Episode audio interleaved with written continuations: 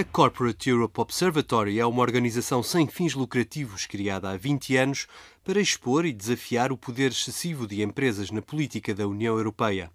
Margarida é portuguesa, trabalha na ONG e esteve em Lisboa. Um, a CEO este ano faz 20 anos, então nós vamos celebrar saindo um bocado de Bruxelas e ir aos Estados-membros e, e encontrar-nos com os ativistas no,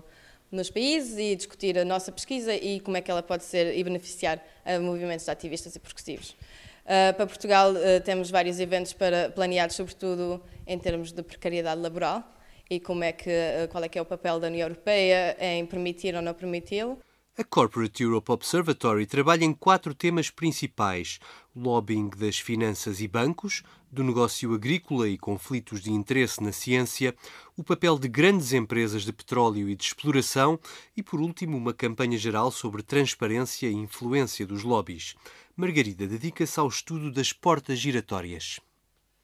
Um, portas giratórias refere-se ao fenómeno uh, de políticos e funcionários públicos que aceitam uh, uh, empregos ou novas posições, mesmo não pagas, em um, empresas exatamente na mesma área em que tinham trabalhado antes, onde podem dar conselhos ou podem um, dar informações que privilegiam essas empresas sobre outras. Um, isto é particularmente importante na, na União Europeia, no, no, contexto da Comissão, mas também do Parlamento, também existe no Parlamento, uh, porque imensos comissários saíram da Comissão, passaram, esperaram uns meses e depois passaram exatamente para as grandes empresas que costumavam fazer lobbying a eles. Nas novas empresas, os ex-comissários podem dar informação privilegiada, dizer qual é a melhor maneira para tentar influenciar a comissão e uma empresa ter um ex-comissário a trabalhar para si abre muitas portas, além dos óbvios conflitos de interesse que apresenta. Foi o caso do ex-presidente da Comissão Europeia, Durão Barroso, que aceitou um papel como presidente não executivo da Goldman Sachs International. A Comissão tem uma espécie de período de notificação de 18 meses. Uh, durante esse tempo, os comissários têm que pedir à Comissão autorização para aceitar esses empregos. Nós queremos estender esse tempo para três anos para comissários e cinco para uh, ex-presidentes da Comissão mas queremos também pôr em vigor um, uma proibição muito explícita uh, de que comissários não podem fazer lobbying às instituições europeias. Ou seja, os comissários não podem usar o seu conhecimento e a sua experiência para influenciar as políticas uh, da, da, União Europeia, durante também esse, período.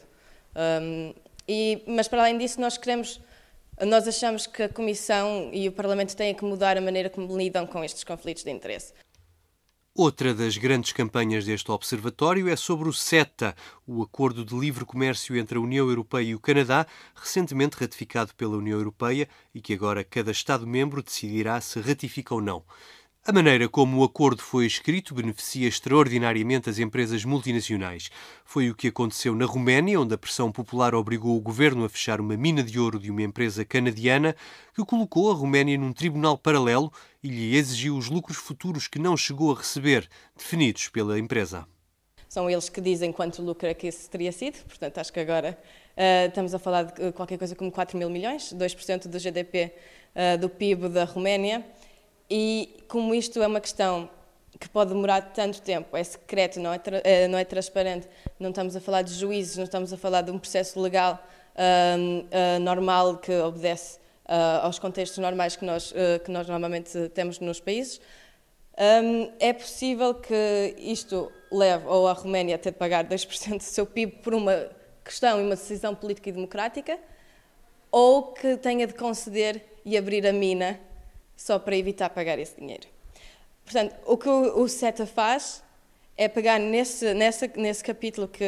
permitiu essa companhia uh, uh, de levar a Roménia ao tribunal e vai abranger esse capítulo para toda a União Europeia para toda, e com, com o Canadá.